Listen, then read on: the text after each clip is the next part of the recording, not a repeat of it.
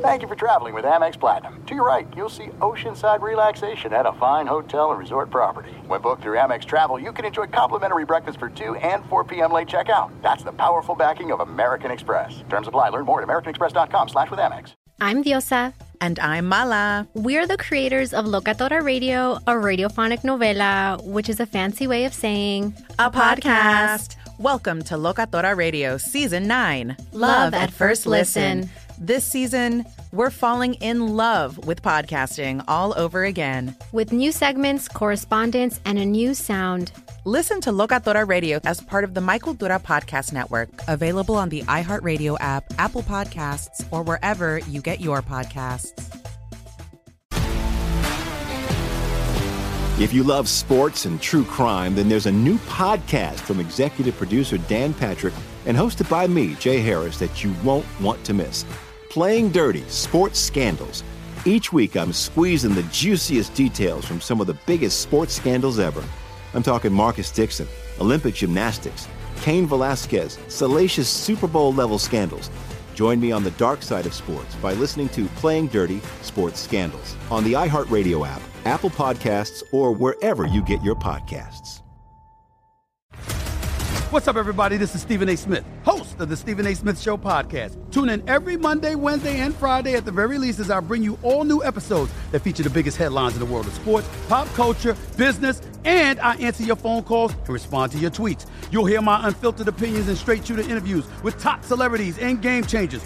All that and more. So listen to the Stephen A. Smith Show podcast on the iHeartRadio app, Apple Podcasts, or wherever you get your podcast.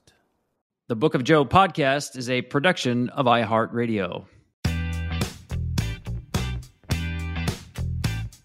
Hey there, welcome back to the latest edition of the Book of Joe podcast with me, Tom Verducci, and of course, Joe Maddon. And, and Joe, before I, before we get to our special guest this week, um, I still have to ask you about your experience playing in the Celebrity Pro-Am at the P G A Valspar event. In fact, I think that's where you ran into our guest. But you got to tell me what it was like standing on the first tee, playing in front of a gallery of, I don't care if it's five people, that's pressure. Well, uh, first of all, we started the day before at Old Memorial, and our group won that particular segment. I was with uh, Goose Gossage. And even though Goose walks on the side of his foot, this guy hits the golf ball really well.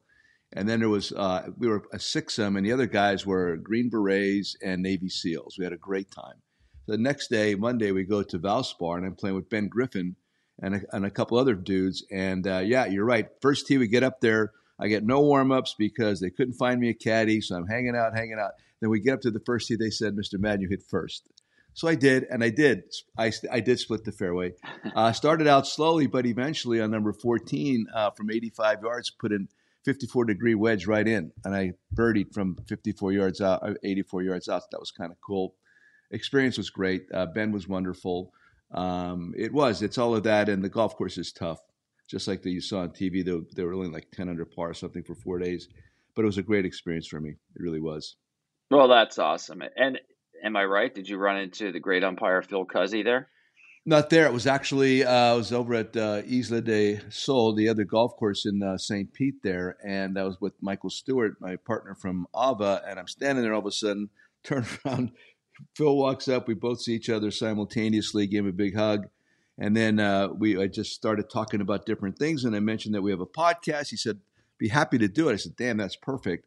So that's when I texted you right after that, and here we are today. So it's uh Phil was actually playing that day, and I, he was on the on the driving range, and that's how this all happened today. Well, let's welcome in Phil, Phil Cuzzi. Please, I, I, if I, if I did the math right, Phil, I think this is what year number twenty-eight for you as a major league umpire. Yeah, well, uh, twenty-five under contract, yeah, but uh, going up and down for a couple of years. But don't ask me where the time went. But yeah, it's it's uh, it's crazy. Blink your eye, and here we are. I thought it'd be great as well to have you on, Phil, because you're not just a, a great umpire and a great storyteller, but my goodness, the changes that umpires are going to go through this year. You're getting a little bit of a taste of it here in spring training with the new rules, with uh, especially in regard to the pitch clock. The arbiters of the game, to me, have more responsibility than they've ever had before, Phil. So give me umpires' perspective on what spring training's been like so far. Spring training this year, you know, usually we come down and it's it's to shake the rust off. But this has been a complete learning experience because with all the changes and, uh, you know, I, I was I was driving to a game the other day and I happened to flip on the radio, uh, M L B uh Uh, network radio, and I, I don't know who the who the guys were. They were obviously two uh, former players, and the first thing I heard them say was, "Are we putting too much on the umpires? But with all that they have to do," and uh, I said, "Okay, we're, we're finally getting a little bit of support, people understanding." But it's been um, I, I I can't say it's as crazy as what I thought it was going to be, because. You know, when we had our meetings, uh, our annual meetings in Phoenix, and then we've had a couple of, of, of follow-up phone calls. We have another one tonight, as a matter of fact. Um, it, it sounds all so confusing and, and so detailed and, and complicated. But, of course, it's like anything else. Once you actually get on the field and start doing it, then you say, okay, now it, it kind of all makes sense. But it is a lot. But uh, – the early return, at least for me, is it, it's it's worth it because the pace of the game has been beautiful, magnificent. And uh, having said that, the game I had yesterday, uh, Phillies and Baltimore, it was a three twenty game time. So, uh, but the, the way I look at it is, if there was no clock, it probably would have been over four hours. But my, my first two plate jobs down here, uh, my game times were two oh six and two oh eight. So. That's uh, something that we're really not used to. So it is worth the extra the extra uh, work involved. My first question was going to be kind of along those lines. I mean, how long is the adjustment period to become comfortable with all this? You're kind of answering it right now. But I felt the same way. I mean, and I've talked to you guys actually on the field with the different rule changes that have arrived over the last couple of years. How long does it take to be comfortable uh, with the new rules? Because you have so many other things to monitor during the course of the game, especially like behind the plate. Balls and strikes, of course, keeping track of what's going on. And then we keep layering new things on you. And I know you guys could de- handle it, but when, how long do you think it takes you to actually become comfortable out there? It's like, you know, when you're a player uh, or a manager in the dugout, uh, sometimes you add new wrinkles to what you're thinking about. New information comes into the dugout. You're trying to track and follow other things, and you have to develop a rhythm for the day. That's, that's how I feel. So how long do you think it takes you to really develop that rhythm to stay on top of all these new additions? Well, I'll tell you, you know, my first game down here, I happened to have the plate. Okay. So it, it was that that was very uncomfortable because mm-hmm. I found myself, it, it was in Tampa, and uh, I found myself looking at the clock uh, that was, you know, over the pitcher's shoulder in, in uh, right center field. And I, I just I, I just found myself staring at the clock saying, okay, all right, the batter's in the box. You know, I, I think about the magic numbers, right? Like nine, eight, the, the hitter has to be ready at nine and the catcher has to be ready by eight. And I found myself just looking at the clock and, and I'm saying, oh, oh I, you know, I guess, I guess I have to call a pitch too. But it was, uh, you know, so I, I, I kind of wish that my first game I would have been on the bases so I could have observed. But right. Somebody's got to work the plate first, I guess. And uh, but my second plate job, I did feel much more comfortable. Cool. And then my third plate job, I, I felt even more comfortable. So it's just going to be a matter of time, and I think that goes for the players as well. You know, I'm always asking asking the players as well. You know, how, how's the timing going? And he said, well, if, you know, they usually say the same thing basically. At, at first, it was a little bit, but you know, now we're kind of getting used to it. So yeah. I think you know, as time goes on and the season goes on. Um, You know, I think it's going to be uh, – everyone has is, is going to adjust to it. I think most have already. And um, like I say, I, it, it's going to be worth the uh, the extra effort. I, I agree with that. It's just the, the rhythm of the whole thing and the fact that your concentration is split. But like you're saying, I agree. I can understand exactly what you're saying. As uh, more often that you do it, then you're going to develop a rhythm to, you know, seeing the clock, calling your game, seeing the clock, calling your game, having your conversation with the catcher, the things that you normally do. Uh, but that's what people don't understand. I mean, there is there's an adjustment period to all this. It just doesn't happen overnight. It doesn't happen in a vacuum. You guys already are inundated with a lot of new things over the last several years. So I was just curious about that. You kind of you definitely answered the, the question. And uh, becoming comfortable is one thing, and then becoming confident is another thing. That you actually get confident in yourself so that it becomes like this. It's not like you have to think about it. It just happens. Yeah, no, absolutely. You know, with time and like anything else, you know, any any time there's been new rule changes, it, it always kind of falls on us. Mm-hmm. And, um, you know, the players adjust to it, but until they really do, uh, it, it falls on us. You know, the slide rule, slide rule at home plate, the slide rule at second base. Uh, you know, I mean, we, we've had ejections early on when, when, when these changes occur. But, um, you know, it's just, you know, again, my, my first plate job, you know, usually here's the first first time I'm stepping on the field this year. And I've been around, so I, I know a lot of the, the, the veteran guys. I was afraid to even have conversation with them as they come to the plate because I'm saying, I don't want them to blame me for not being ready, you know, to, to hit when the clock hits uh, nine seconds, eight seconds, you know. Yeah. So it's an adjustment, but um, the more we do it, I, I think, uh, you know, and again, even, you know, it's going fine now, and I think there'll be a little adjustment as well when we when we go for, for real start of the season. But again, uh, more that everyone does it, the more that everyone will feel comfortable with it. The, the, the only thing that I got too is like it's one thing being called out on time because of time in a spring training game. When when it actually happens in a regular season game, being called out because of time and time and infringement, what's that going to look like? I mean, I. I, there's still you're still going to get your guys going to have to deal with some kind of crazy stuff. I believe at that point, especially if it happens in the ninth inning, especially if it's the last out of the game, which is probably going to happen at some point.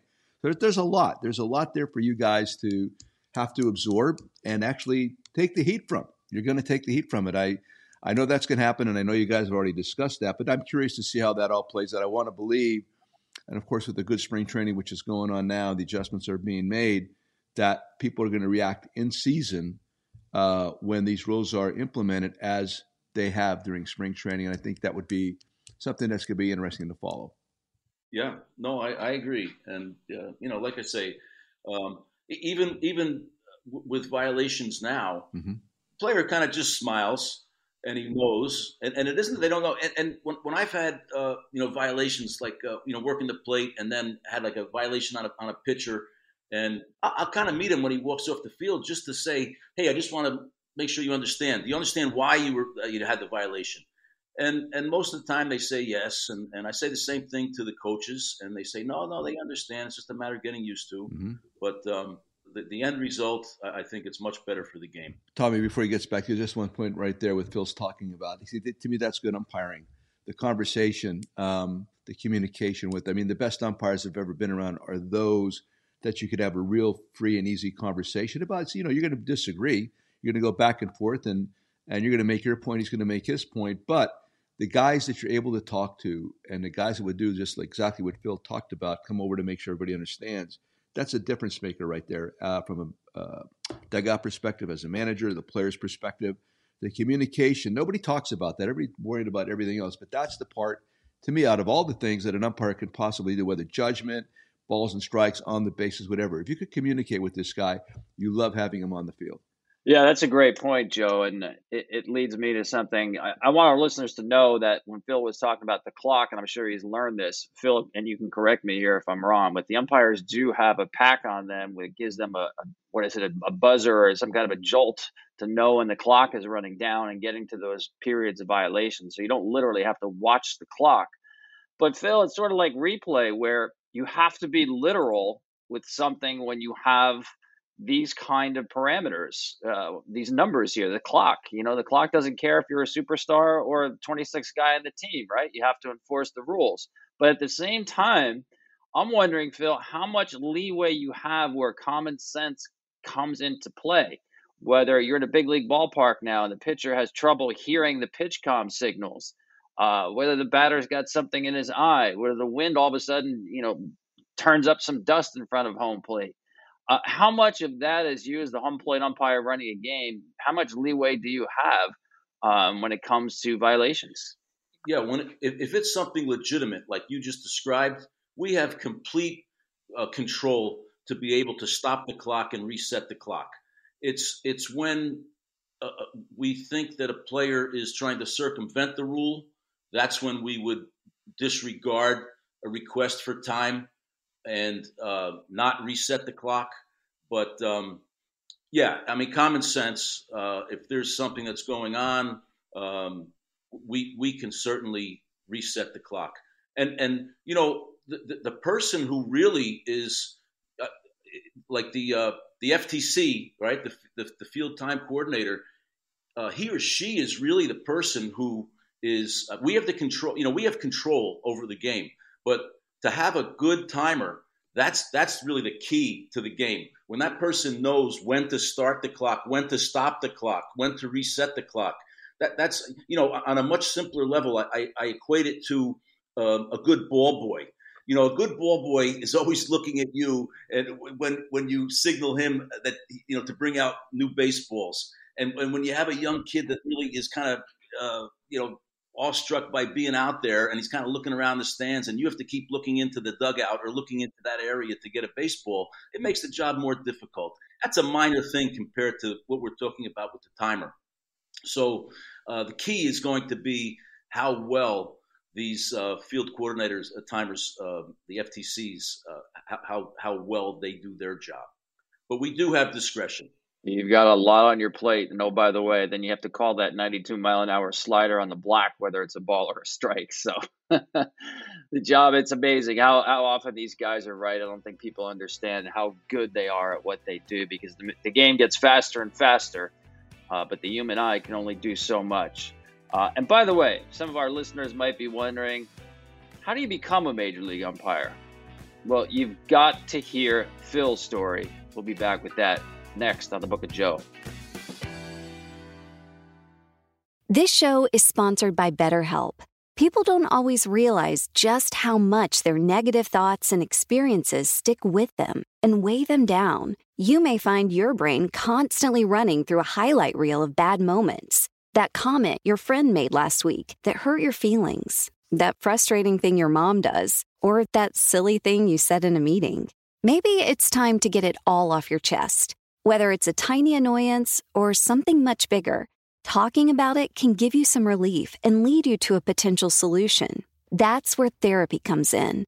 It's a safe space to share whatever's weighing you down and learn to process it so your internal highlight reel can focus on the good stuff. And BetterHelp offers affordable online therapy on a schedule that works for you. Connect with a licensed therapist by text, phone, or video call. Start the process in minutes and switch therapist anytime. Let it out with BetterHelp. Visit BetterHelp.com slash Book of Joe today to get ten percent off your first month. That's BetterHelp, H-E-L-P dot com slash Book of Joe. If you love sports and true crime, then there's a new podcast from executive producer Dan Patrick and hosted by me, Jay Harris, that you won't want to miss. Playing Dirty Sports Scandals. Each week, I'm squeezing the juiciest details from some of the biggest sports scandals ever. I'm talking Marcus Dixon, Olympic gymnastics, Cain Velasquez, salacious Super Bowl-level scandals. Join me on the dark side of sports by listening to Playing Dirty Sports Scandals on the iHeartRadio app, Apple Podcasts, or wherever you get your podcasts. What's up, everybody? This is Stephen A. Smith. When I'm not at my day job, First Take, you can find me in my studio hosting the Stephen A. Smith Show podcast.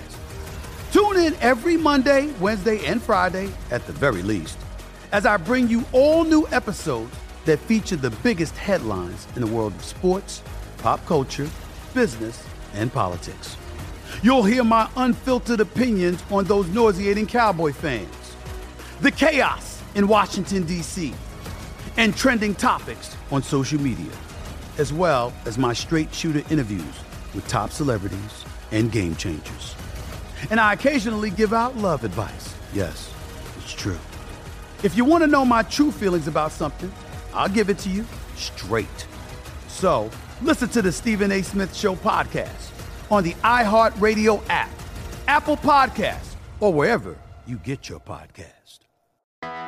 I'm Hannah Storm, and my podcast, N B A D N A with Hannah Storm, digs deep into the history of professional basketball, along with my own as one of the first female sportscasters. Now let's get you up to speed on what else happened around the N B A today. We talked to all sorts of people I interacted with, from Doctor J to Charles Barkley.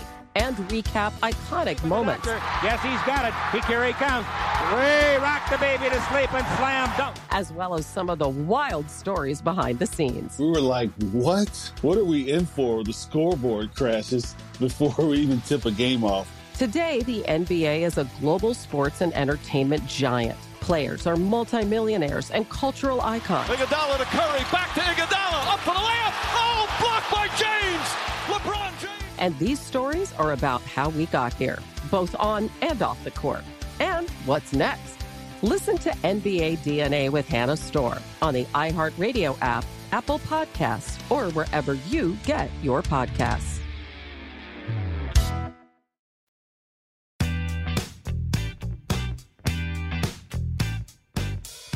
Welcome back to the Book of Joe podcast. Our guest is Major League umpire Phil Cuzzi. And Phil, the paths to the big leagues for players are many. I'm sure they are for umpires. Yours is, let's say, even more unique because you got a late start. Uh, tell us about how you got this idea. I don't even want to call it a bug at that point, but even the idea of being a Major League umpire. Well, you know, my, my first job out of college, I was a school teacher in Union, New Jersey. And uh, and I loved it. I, I enjoyed it. It was a. It, I was in a great school system, and um, I just had in my mind that I, I didn't want, as much as I enjoyed it, I didn't want to be a teacher the rest of my life. And that's no knock on the profession. Uh, and I said, um, you know, I, I I I was young. I was right out of school. I was I was twenty-one, twenty-two years old, and I said, I you know, I don't want to always have to have a summer job. And so um, you know, a friend of mine said, you know. You're you're kind of personable, and uh, you'd probably be good in sales. So I, I went into sales, and, and I worked for this company out of Worcester, Massachusetts, and it was computer accessories uh, when computers were kind of just coming into the fold.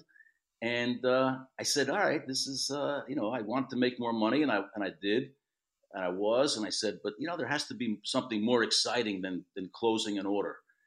And I was at Yankee Stadium with my buddies one night, and for whatever the reason, I just started watching the umpires. I watched them rotate around the field, and and uh, you know, something I just never, you know, who goes to a game and watches the umpires? But for some reason, I found myself just watching what they were doing, and I said, now that would be a great job. And so uh, one of my buddies sitting next to me said, you know, I see in the back of the Sporting News there's advertisements for for the umpire schools, and uh, so I rode away. And uh, at the time, it was Harry Wendelstadt's school and Joe Brinkman's school. And uh, Joe Brinkman put a, a, a brochure in the mail and sent it to me. And Harry wrote a, a letter, just you know, just a personalized letter. And I said, okay, I'm going to go there. And I said, well, how hard could this be? I, I've I've played baseball since Little League, and uh, I know the game of baseball. And once I got down to Daytona Beach and, and you know, went onto the field, I realized I didn't know anything about baseball from an umpire's uh, perspective. And um, a real long story short, uh, you know, the, the school is offered for five weeks in January. And if you don't make it, then you have to, if, if you have, you know, aspirations to, to go back, you have to wait a full year. So in the meantime, you try to work as many games as you can, uh, high school, college, whatever you can do. And uh, longer story short, it took me four attempts at umpire school. Now, Joe may be saying, well, I've seen an umpire, and I'm not surprised at the times to go through umpire school. Never even thought that, Phil. But, uh, you know, so so I, I did, uh, Tom, you mentioned I did get in late, and I did. And things were going well, and I was progressing, and I, I got to triple A in in, uh, in uh, what four years, and and then uh, I was in triple A for three years, and nothing was going on until the day I was in Louisville, and unbeknownst to us, uh, Al Barlick was was in the stands, and we walked in after the game, and and I had the plate that day, and Barlick said to me, uh, "Where have you been hiding?" And I said, I've been here just waiting to, for you, Al. And he said, well, I'm going to, I'm going to, and he was supervisor for the National League at the time.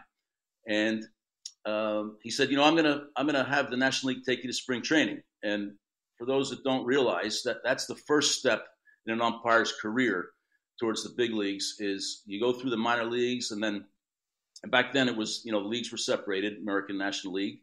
And that, that's your first big step, is being invited to, to Major League Spring Training, as opposed to being assigned to a camp, uh, minor league camp, and whatever teams come in, that, that's who you umpire for.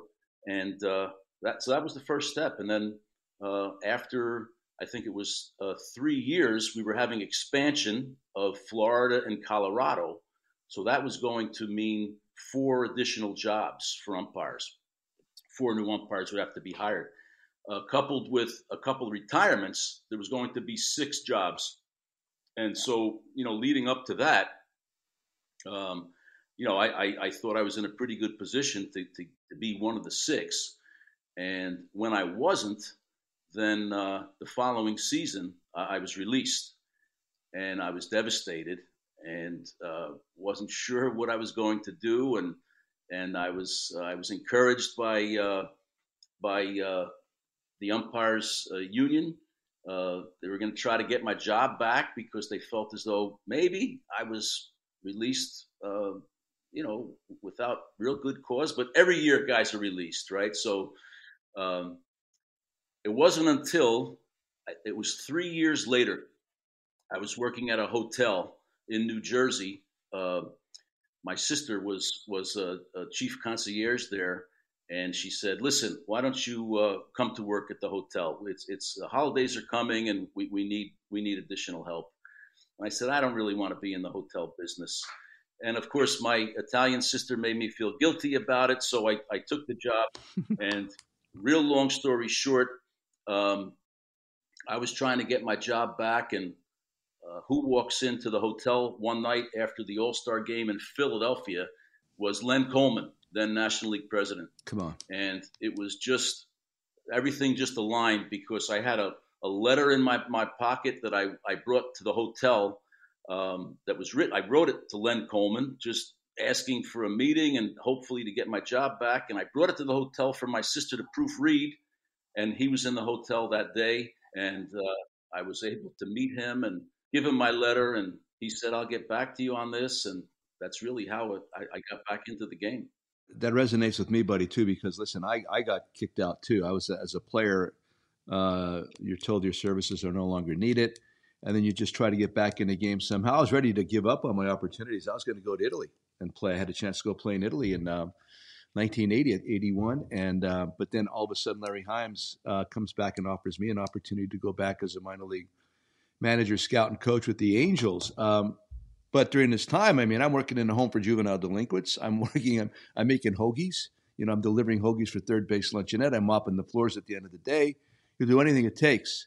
And then you're like, just like you, you're, you're staying in touch, and you're, I didn't have a letter in my pocket, but I constantly kept uh, bothering people that I knew because I wanted back in the game. So I, I, I read all this uh, before, as you were recounting it. I was really impressed with all that uh, because these are the kind of things people don't know, understand. They see, everybody sees finished products. They'll see you on the field being a major league umpire, but they don't know how you got there. And I, I love that. I love the fact you didn't quit, uh, the fact that I guess you were bartenders. Of course, you're a substitute teacher. Uh, I think it's an awesome story, and it indicates how much of a fighter that you are, that you were released, that you returned. And um, I really believe we need to call Hollywood on this one. This is this is going to be better than Moneyball if they put it on the big screen. I love it. I really do. I'm serious. I'm serious. I love it. Well, I appreciate it. I, I just love that that Len Coleman story. Yeah, here, right? The dude is writing a letter to Len Coleman to get back into the game. And who shows up at the hotel but Len Coleman? Man, I hope you bought a lottery ticket that day too, Phil. But, you know, Joe mentioned school teacher, bartender, salesman. Obviously, this you found your calling being an umpire. So after all these years, Phil, what is it about being an umpire that you love the most? I mean, there's many things, you know, the camaraderie of, of being around the guys. I, I've been blessed with great partners since the minor leagues, but it's really just being a part of the game. You know, it was, it was a game, as I'm sure, you know, both of you guys with, with, with your love as, as a kid, and just to be a part, not only just a part of the game, but I mean, really being the, the, the gatekeeper of the game. I, I mean, you know, the, the integrity of the game starts with us. And and I'm proud of that. I, I mean, you know, as Joe mentioned before, you know, we disagree with players, and players always think that, that if, if you if you call them out on strikes, that, that you did it on purpose. And, you know, I, I had Torrey Hunter not talk to me for a year. I, I called him out on a strike, and he, and it was right down the middle. And and he thought that I was I was trying to screw him. And uh, and a year later, he came up to me and said, you know, I know it wasn't the case. And, and uh, you know, and I said, okay, yeah, of course not. But, you know, I, I always said, and it's different now with replay, but when a player gets mad that you call him out on a pitch that wasn't a strike, or you, you miss a play on the bases. And of course, now replay fixes all that, but uh, you still don't want to miss them. But they're angry, and the manager's angry. But I can promise you that you're not more angry than I am if, if I miss a play. And I'm speaking for my colleagues as well. But um, it, it's just a it's just an awesome position to be in. And I, I love my job. And, and, you know, people say, you know, how much longer are you going to do it? And And I don't know, because uh, I, I just, you know, if I didn't enjoy it, if, if I if I dreaded, you know, having to be at the airport every three days, I could pack it in at any time. But um, as long as I still enjoy it, it's just I just I just love the game. I love being around it. I love being around the guys, and, you know, walking on the field, uh, you know, start the game. I mean, you know, we're, we're we're relieved and happy when we walk off the field, but but. My favorite part of the day is walking onto the field, and I just love that. That is awesome. Well said. I just I was just curious, because I've been around a little bit now too, and been around a lot of really good umpires, I believe, and I know you have. Uh, uh, any particular umpire for you that's had the greatest influence on your career? Somebody that you might uh, turn to, somebody that gave you great advice, kind of a mentor? Because I'm I'm curious. I'm going to have all these guys that I think I know that I believe are really good at it. I'm just curious from your perspective who you got. You know, my, one of my first mentors was, was Frank Pulley. Okay. And uh, and like I said, I, I, I've been blessed to be with great crew chiefs over, over the years. And, and I, I always said that I think that that a, a good crew chief, a strong crew chief, really, especially in the early years of, of an umpire's career, really shapes, you know, who he is and, and, and how he goes about his business on the field. But Jerry Crawford, certainly. I've worked with Jerry for many years, and um, love Jerry. Jerry was a was a great mentor. Um, Joe West yep. w- was a great mentor. You know, if if if I had a, a, a situation, Joe was the great guy to call to for positioning on the field, and and uh, Richie Garcia, another guy, great with with positioning. Um, you know, if I miss a play. Uh, you know, and people don't understand, you know, even with replay, people say, like people think, well, replay, all right, so the, the mistake is being fixed. Yes, that, that is the great part about replay, but it doesn't, we still beat ourselves up about missing a play. Mm-hmm. And when I miss a play, you know, I, I'll look, I'll look at the film and I'll say, you may know why. Sometimes you just miss it because you miss it, but sometimes you're moving, or sometimes you're out of position, or sometimes you may be blocked by, by a, by a, a fielder. Frank Pulley used to say, show me where the where the play is going to happen, and I'll tell you where to stand. But it doesn't always happen that way. The throw isn't always where it's supposed to be, and you have to make an adjustment. But I'll look at it, and and and Richie Garcia was a great guy. Joe West was a great guy for positioning. I'll say, here, look at this, look at the, look at my play, and, and tell me what you think. Well, what, I think you're too close to the play, or, you, or you know, I think if you had two steps over, you moved, and if you stayed where you were, that was that was the place to uh, that that you would have probably seen that play better. So. There were there were many guys, you know, over the years. I worked with Bruce Fremming. I worked with Eddie Montague, and um, you know, everyone has had a different technique, and and, and you kind of pick and choose what, what works best for you. Sure. Your concept, your concept about the strong crew chief. I mean, that's almost like having a good manager, I guess, within a group. Um, um, I just never thought of it in those terms. Um, when you say strong crew chief, what kind of attributes do you get from this guy? Uh, what what what makes uh, a, an umpire a really uh, a strong crew chief? I think a, a strong crew chief, he, he he doesn't try to do too much. You know, I, I've seen like young crew chiefs that feel as though their job is to be in the middle of everything. And I think a strong crew chief, like like I said, I worked with Jerry uh, Crawford for a lot of years. He, he would let he would let you work, and he would be there if you needed him. But he was going to see how you reacted to it, and then he would he would tell you afterwards. He said, "Listen, you know what you did was was was was right, but," and he might, you know, throw something in. But um, I, I think a good crew chief, a strong crew chief, lets his crew work and do their thing, and uh, and then have discussions afterwards if if something wasn't quite right. And as a learning experience, take advantage of the learning experiences, because every day we learn something. We can learn something new. Uh, sometimes we watch other guys and and uh, learn what not to do. And you know, both are equally uh, valuable. You're describing a manager and his coaching staff pretty well right there. It's it's really interchangeable stuff. You know, just being a good leader is being a good leader, and you're talking about having someone's back. You're giving, you're empowering another umpire, umpires to do their job. You're there watching. Uh, when it goes sideways, you're there to pick them up or give them advice. And also, when they do a great job, you want to let them know that too. That's that's where your confidence level really rises. But it's no different. It's no different than us in a dugout in a clubhouse, uh, from a manager perspective to the to the coaching staff and even to the players. It's just to be there for them uh, when they need you. Otherwise, I really thought it's always wise to stay out of the way. And I love the concept of doing simple better. I just talked. You just said that. I mean, they want to keep it simplified. I, I mean, that's that's really a great explanation, Phil. I like that a lot, and um, it, there's a lot of parallels to be drawn. Yeah, you know, I, I always thought that that um, you know, a good manager or a good coach is is a, a, a good um, source for information. It, you know, if, if you can, if you do trust that person, you know, just to ask, you know, like, you know, I, I've I, I've asked uh, managers, or I've asked uh, players, I, I don't care about the name, but just tell me why you think an umpire, you know, I, I, I forget who it was I went up to, and I said, uh, listen, you know, you're you're a good guy. I see you get along pretty much with everybody. I said, um, I don't want a name, but just tell me if, if there's if there's an umpire that you don't like or don't get along with, and, and tell me what the reason is.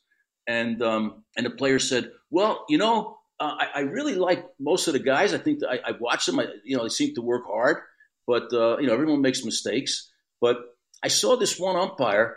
He was working home plate, and it was on a Sunday, and um, he, he started tapping his, his wrist before the pitch. And I said, this guy just wants to call pitches and, and get out of there to catch the flight on Sunday on a getaway day. And I said, well, let me ask you, were, were, were there were there runners on base? And he said, well, yeah, I think there was. And I said, well, you know, that's our signal for a time play. and, uh, uh, you know, and, and he said, oh, yeah, I forgot. I didn't think about that. Oh, yeah, then there's nobody. That's interesting. That I don't like. So he was using the signal that we have for a potential time play that we would give for the at-bat uh, for thinking that the guy just wanted to get out of there. So, but I do think that a manager or coach uh, can be a, a great tool, J- just hearing from the other perspective, you know. And I've asked the manager that question. They said, you know, and, and I and I know, especially some of the old school guys, they know you're going to make a mistake, but if they see you working hard and they see you working at your at your job, not that they're not going to get mad, but they're going to give you a little bit more leeway because they know that you're human, but uh, as opposed to um, somebody who might not be working as hard or Uh, had a manager to give me an answer to that question, said, I don't like when I see an umpire bait my players. That, that's reasonable. That's fair. That's fair. All great points. All great points. Hey, we are going to start our own pitch timer and take a quick break and come right back with Phil Cuzzi, wrap things up with Phil. And I want to ask him about a specific rule that is not even in the rule book, which causes a lot of confusion. Back in a flash.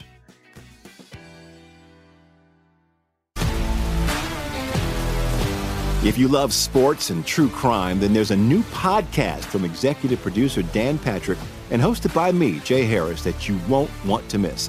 Playing Dirty Sports Scandals. Each week, I'm squeezing the juiciest details from some of the biggest sports scandals ever. I'm talking Marcus Dixon, Olympic gymnastics, Cain Velasquez, salacious Super Bowl-level scandals. Join me on the dark side of sports by listening to Playing Dirty Sports Scandals on the iHeartRadio app, Apple Podcasts, or wherever you get your podcasts. What's up, everybody? This is Stephen A. Smith. When I'm not at my day job, First Take, you can find me in my studio hosting the Stephen A. Smith Show podcast. Tune in every Monday, Wednesday, and Friday, at the very least, as I bring you all new episodes that feature the biggest headlines in the world of sports, pop culture, business, and politics. You'll hear my unfiltered opinions on those nauseating Cowboy fans, the chaos in Washington, D C, and trending topics on social media, as well as my straight shooter interviews with top celebrities and game changers. And I occasionally give out love advice. Yes, it's true. If you want to know my true feelings about something, I'll give it to you straight. So, listen to the Stephen A. Smith Show podcast on the iHeartRadio app, Apple Podcasts, or wherever you get your podcast. I'm Hannah Storm, and my podcast, N B A D N A with Hannah Storm, digs deep into the history of professional basketball, along with my own as one of the first female sportscasters. Now let's get you up to speed on what else happened around the N B A today. We talked to all sorts of people I interacted with, from Doctor J to Charles Barkley, and recap iconic moments. Yes, he's got it. Here he comes.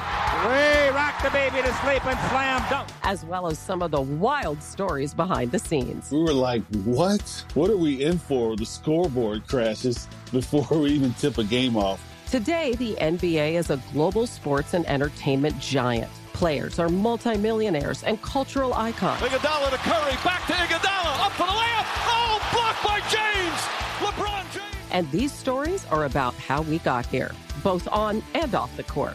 And what's next? Listen to N B A D N A with Hannah Storm on the iHeartRadio app, Apple Podcasts, or wherever you get your podcasts. N F L Total Access, the podcast, is getting you ready for the twenty twenty-four N F L Draft. I'm your host, Andrew Levy, and I'll be delivering two shows a week to make sure you're caught up on the very latest N F L news, including every free agency move and how it changes the draft needs of your favorite team. Draft experts and talent scouts, mock drafts, and a few shock drafts, too. N F L Total Access, the podcast, is already on the clock on the iHeartRadio app, Apple Podcasts, or wherever you get your podcasts.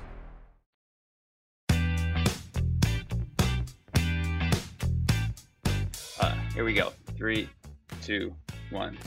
Hey, welcome back to the Book of Joe podcast with Phil Cuzzi. Uh, Phil, when you were talking about positioning, it brought me back. I actually umpired a spring training game. They would not let me do the plate, but I did do three innings each at first, second, and third. And I went through a basic training, if you will, a few days with some of the umpires. And boy, did they stress the importance of positioning. And I'll never forget the kind of the imagery was like, you're a tripod, a camera on a tripod. Get yourself set, get your eyes set. You don't want your head moving when you're making that call. Whereas I think in most times in the N F L, the N B A, those guys are moving all the time, makes it a lot harder. You know, so I never forgot that imagery. But I also thought about when you're on the baselines, either first or third base, the checked swing. This causes so much agita with fans and players. And here's the trick. I don't know if you use this, Phil, but this is what I was taught. As the first or third base umpire, you are on the chalk line, and that's sort of your guideline. You're looking down that line, and if you see the barrel of the bat cross that line, it's a good rule of thumb, not a, an absolute rule, but a good rule of thumb to call swing or not. So give me your window in terms of making that call, which happens so fast, and it's so hard to call. And usually somebody is going to be angry when someone checks whether it's a swing or not. Check swings are very difficult because, you know, the guys are so strong now. And um, every any time that I've I've had trouble as a plate umpire uh, calling a check swing, if if if I if I if I called it when the hitter did not go, I found because I called it too quick. And and that that goes to any any base as well. You know, it, it's you know the old umpire saying it, it, it ain't nothing till I call it. But um, timing is is so important. But to your point, you know, being a, a first or third base umpire, um, you know, there are a lot of things that you hear, like the the, the chalk line. Did did he break uh, the the plane of of, of the uh, of the plate? Um, but you know, I I, I kind of go by the. the actual rule book uh, definition, which does, did he make an attempt to, to swing? And, you know, that that that's so broad and it can be interpreted so many different ways. But um, but the check swings are tough. And, you know, w- when when it's a, a, a right-handed hitter, if I'm working first base, every hitter looks like they go. The backside looks like they go. And, Joe, you may... You may remember this. It was before me, mm-hmm. but they, I heard that they experimented one year with the opposite guy calling the check swing. And it looks like everyone goes. And so I think they stopped doing it because there were too many that were called. But uh, I just go by legitimately, do, do I think he made an attempt and, and how far? But again, it's hard because the guys are so strong that they could look like they're taking a home run swing and they're strong enough to stop the bat. Yeah. And so that's where the timing comes in. This is one area I thought, because uh, I, I agree with you and Tommy, this as a, as a manager, this causes me more. And I think I've gotten kicked out more on this one uh, particular play than any. Uh, this is where I like to see technology take over. This is one area that I don't think we've really experimented enough with, meaning um, why why can't we not embed a chip in the head of every bat and somehow set it up from the side? There's got to be a, a line of demarcation from the side that if a bat passes a certain – or the head of the bat passes a certain area, that it's easily called a strike. I would like to see a little bit more experimentation or thought put into that, and I thought that this, of all the different plays – this is the most ambiguous, the one that creates the most, I think somebody just said, agina. Uh, and, and I know from a manager's perspective, it does. It does. It's tough. I got kicked out of playoff games with this, with uh, uh, Wolfie down in Tampa Bay one year. And, I, you know, I just went nuts. It was, a, you know, it gets to be a big moment and you and you just go crazy. So I, I would. I, I think there might be something in there um, if we could just research this a little bit more, because this is one of those things that, I mean, I think you guys, like we're talking about, it's incredible how often you people are correct. It's incredible how often you guys are on the money. It is. And this one here, it's hard to ask you to be on the money, like you're saying. And the other thing is, if a hitter hits a, a, a night game, a hitter has a black bat or a dark bat, isn't it more difficult to see from a distance than a regular? Like back in the day, they were all light-colored bats or the flame-tempered bats. You could see them. When, they, when hitters using a black bat at night from the side, it's hard to see where the end of that bat is. So there's other things that I think need to be researched with this, something simple. And um, I think it would, it would, it would uh, from from a manager's perspective, uh, knowing that this, like you could review a play at first base, the, the fact that this is uh, more definitive, whether he won or not, I would really appreciate that from the dugout. Yeah, I haven't heard anything talked about that, but certainly you would think with technology, something like that could uh, – the, the only – The, the best part about that for me is that if they ever come to that, I'll be retired and at the Jersey Shore. Which is not a bad gig, brother. That's not a bad gig. Hey, uh, Phil, before we get out of here, we, we do have a, a job for you, an assignment. Uh, it's a little bit easier than working the plate. Uh, it's picking a number between one and three sixty-eight. This is our book, The Book of Joe. And this is a reading from The Book of Joe. You pick a number, and we'll find something there, I guarantee you, no matter what number you pick, of interest that Joe will grab a book and, and read a passage from that page. So it's your call, Mister Umpire. Okay, I'll say twenty-nine. Rod Carew. Rod twenty-nine. Carew. Okay, woof, this is great. Is there a reason for that, Phil? You got a, a special number for you? Because your number on the field is ten, correct? You know, after I said twenty-nine, I said I should have said my number. But at twenty-nine, uh, my birthday's twenty-nine.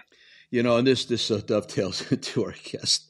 This is so good. Um, Phil, uh, of Italian ancestry, correct? Correct. I read him, of course. So, okay, Muschietti, my man, Baldy Muschietti from Boulder, Colorado. Muschietti had heard about Maddon from Ralph DeLullo. Did you ever know Ralph, an East Coast scout back in the day at all? No. No. Great, great. I mean, like uh, iconic. From Capricotta, Italy, a village in the mountains east of Rome, not far from Abruzzo, where Maddon's grandfather was born. Based on DeLullo's recommendations, Muschietti invited Maddon to play that summer with the Collegians. Quite frankly, I never heard of them before that. Uh, I said, when you're on the East Coast doing your thing, you don't get a lot of that, but yeah, I'll take it. Let's go. And this is where I started playing against guys from Texas, Oklahoma, Southern California, Miami, the Florida schools, Michigan, Arizona State, everywhere. Now I was out in the real world, man, the real baseball world. That was like the uh, that moment when I got to go out there and play in Boulder. It was nineteen seventy-five. That that changed everything. That changed my trajectory completely. You know, you're playing on the East Coast, and you know what it's like. You're here. You know, you're playing from the dudes from I was playing guys Jersey, Pennsylvania, New York, all that's the Atlantic Collegiate Baseball League and Lafayette College. They're playing all these schools, and you just don't know. You don't know, can I compete with the guys from the rest of the country? So I go to Boulder. The whole team, the whole team is from everywhere, uh, the West Coast. And after like two weeks, I felt uh, I belong here. I can do this. I'm as good as these guys. So that was like really impactful for me. But Baldy Muschietti, man, you would have loved Baldy and his mom, Gentile. I mean, uh, I used to live in their house. Uh, tremendous cook. Uh, Baldy was a trip, man. And that was the most uh, influential year, career-wise, path-wise, for me was nineteen seventy-five in Boulder. Aside from the, the Italian name, the, the, what stuck out me, the, the, with me about that passage is uh, you said Abruzzi. My, my father's side of the family is from Abruzzi. And I have ties there, a town called Sant'Agapido. It's up in the mountains. It's in that area, Chieti, I think, in Abruzzo. Uh, that's one thing I got to get back. I got to get back there and just do the backpack thing, travel around, take my time, uh, have time stand still. And I'm going to do it, man. I'm going to do it. But that's cool, man. Uh, kind of the same area. Love it. Yeah. Love it. Pescara, Abruzzi, was where my father's family was from. Dude, I'm serious, man. I know those, all that. I got to research that area. I'm hearing the same things from my Uh, family. So we're on the same Italian page right here. Wow. Well, Phil, this has been a blast. I mean, the stories are just unique, one of a kind. Hopefully our listeners enjoyed it. And, and I know they'll really enjoy this baseball season. I keep telling people I'm so excited about this year. We've seen glimpses of it in spring training where the games move so much faster. The pace is so much better. I think baseball is looking at a little renaissance here, and, and it's good to hear the umpires are really a, a very big part of it. So next time you watch a game, folks, thank your umpire. Thank you, Phil. Thank you, guys. I enjoyed it. Thanks, Phil. Say hi to the boys for me, too, please. I'd appreciate that. Will do. Great to see you, man. Great to see you. Thank you. Well, Joe, that was really, really interesting, and we got through the whole episode without you having an argument with Phil, so congratulations. Thank you, man. Uh, I, wa- I wanted to ask one more question. I didn't want to prolong it, though, just about the uh, electronic strike zone and what the scuttlebutt is among the umpires. Uh, but he covered so many different topics. I did not want to uh, uh, prolong it. But I just, you know, when it comes to that, when we get to that point, if in fact it does happen, it's always about the unintended consequences and the, the optics with all that. And I just was con- uh, curious about his concern. So maybe we'll get him on another time and talk about that. But otherwise, I thought he did a wonderful job of explaining the psyche of the umpire, what they go through daily, the adjustments having to be made, uh, all the stuff that they have to be vigilant about is crazy. And we keep adding more layers to it. Yeah, I, I'm glad you brought up the electronic strike zone because, uh, you know, it's coming. There, there's no doubt about that. The technology is just too good. They need to redefine what the strike zone is. But I am in favor of sort of a transitional system, not a full-on robo strike zone, but the challenge system that's been used in the minor leagues where the players get three challenges per game, similar to Hawkeye in tennis. And it's already been used. It happens very quickly. It's over with in three seconds. They show the video on the board of whether the pitch is in the zone or not. Um, and it doesn't come from the dugout. This is if you're in the box, you know, and you think the umpire missed the call, you can challenge it. But remember, you only have three. So there's some strategy to it as well. And here's what's interesting, Joe. When they've tried this out in the minor leagues, and again, you only have three. So you're going to wait for really key moments in the game to challenge a pitch, whether you think the umpire missed the call or not. And more times than not, the umpire was correct. Right. How about that? That's how good these guys are. But I do like the idea you've got that in your pocket because you don't want a game to end or be decided sure. on an obvious blown call. That's why we have replay on the bases. I would not go full-on robo strike zone, but I do like the challenge system. I've heard this, too, that I kind of like. Um, put the system in place, but not necessarily to, not to call every pitch, but to correct the umpires per pitch. In other words, the umpire's got like a little, whatever, like the little AirPod, AirPod in his ear. And after the pitch is thrown and it's called, he gets an affirmation that it was right or it was wrong, like it was off a little bit right. And I think uh, I would think that that's going to permit an umpire to make uh, kind of micro adjustments during the game so that if he's really just a little bit off on a particular pitch, he could make the adjustment without having to go through the histrionics of uh, be getting so uh, mechanical with the game, so technical with the game that you're really eliminating the human element. I, I thought that was a pretty good Uh, thought just to, it's in the ear. Good call. Uh, you might want to reconsider that. It might have been an inch outside, whatever that might be. But um, I'd be I'd be fascinated if that could be incorporated somehow. That's a good idea. As you know, they do get a digital report card after games, but why not have it in the course of the game? Sure. Um, so it's a, it's definitely worth exploring. in-game correction, man. It's um, you're going to get a pitch. You know, you get, the guy may alter the zone. I mean, if how adamant and how much he believes that you're a, a straight-up guy as a catcher, the catcher that's always complaining, always crying, always wants everything, he's not going to get that.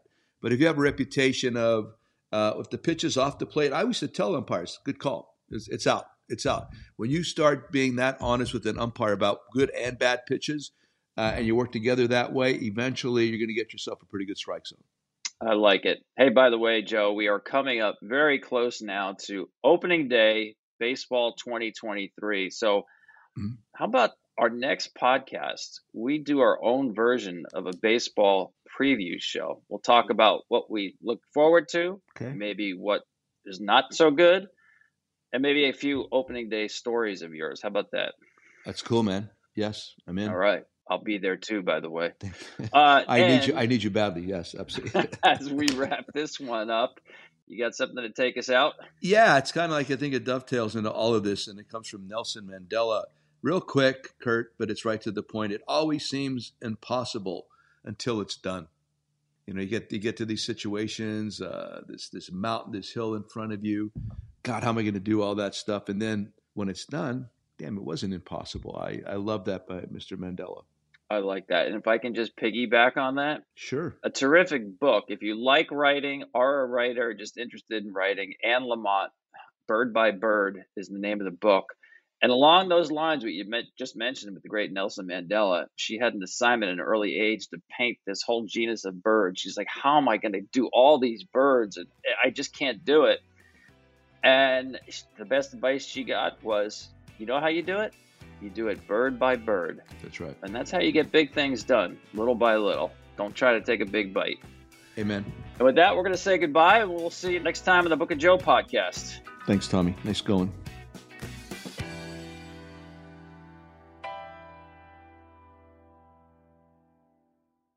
The Book of Joe podcast is a production of iHeartRadio. For more podcasts from iHeartRadio, visit the iHeartRadio app, Apple Podcasts, or wherever you get your podcasts. This show is sponsored by BetterHelp. It's a simple truth. No matter who you are, mental health challenges can affect you, and how you manage them can make all the difference. That's why everyone should have access to mental health support that meets them where they are and helps them get through. BetterHelp provides online therapy on your schedule. It's flexible, simple to use, and more affordable than in-person therapy. Connect with a licensed therapist selected just for you. Learn more at better help dot com. That's better help dot com. I'm Diosa. And I'm Mala. We're the creators of Locatora Radio, a radiophonic novela, which is a fancy way of saying a, a podcast. podcast. Welcome to Locatora Radio Season nine. Love, love at First Listen. listen. This season, we're falling in love with podcasting all over again. With new segments, correspondence, and a new sound. Listen to Locatora Radio as part of the My Cultura Podcast Network. Available on the iHeartRadio app, Apple Podcasts, or wherever you get your podcasts. If you love sports and true crime, then there's a new podcast from executive producer Dan Patrick and hosted by me, Jay Harris, that you won't want to miss. Playing Dirty Sports Scandals. Each week, I'm squeezing the juiciest details from some of the biggest sports scandals ever. I'm talking Marcus Dixon, Olympic gymnastics, Cain Velasquez, salacious Super Bowl-level scandals. Join me on the dark side of sports by listening to Playing Dirty Sports Scandals on the iHeartRadio app, Apple Podcasts, or wherever you get your podcasts. What's up, everybody? This is Stephen A. Smith, host of the Stephen A. Smith Show podcast. Tune in every Monday, Wednesday, and Friday at the very least as I bring you all new episodes that feature the biggest headlines in the world of sports, pop culture, business, and I answer your phone calls and respond to your tweets. You'll hear my unfiltered opinions and straight-shooter interviews with top celebrities and game changers. All that and more.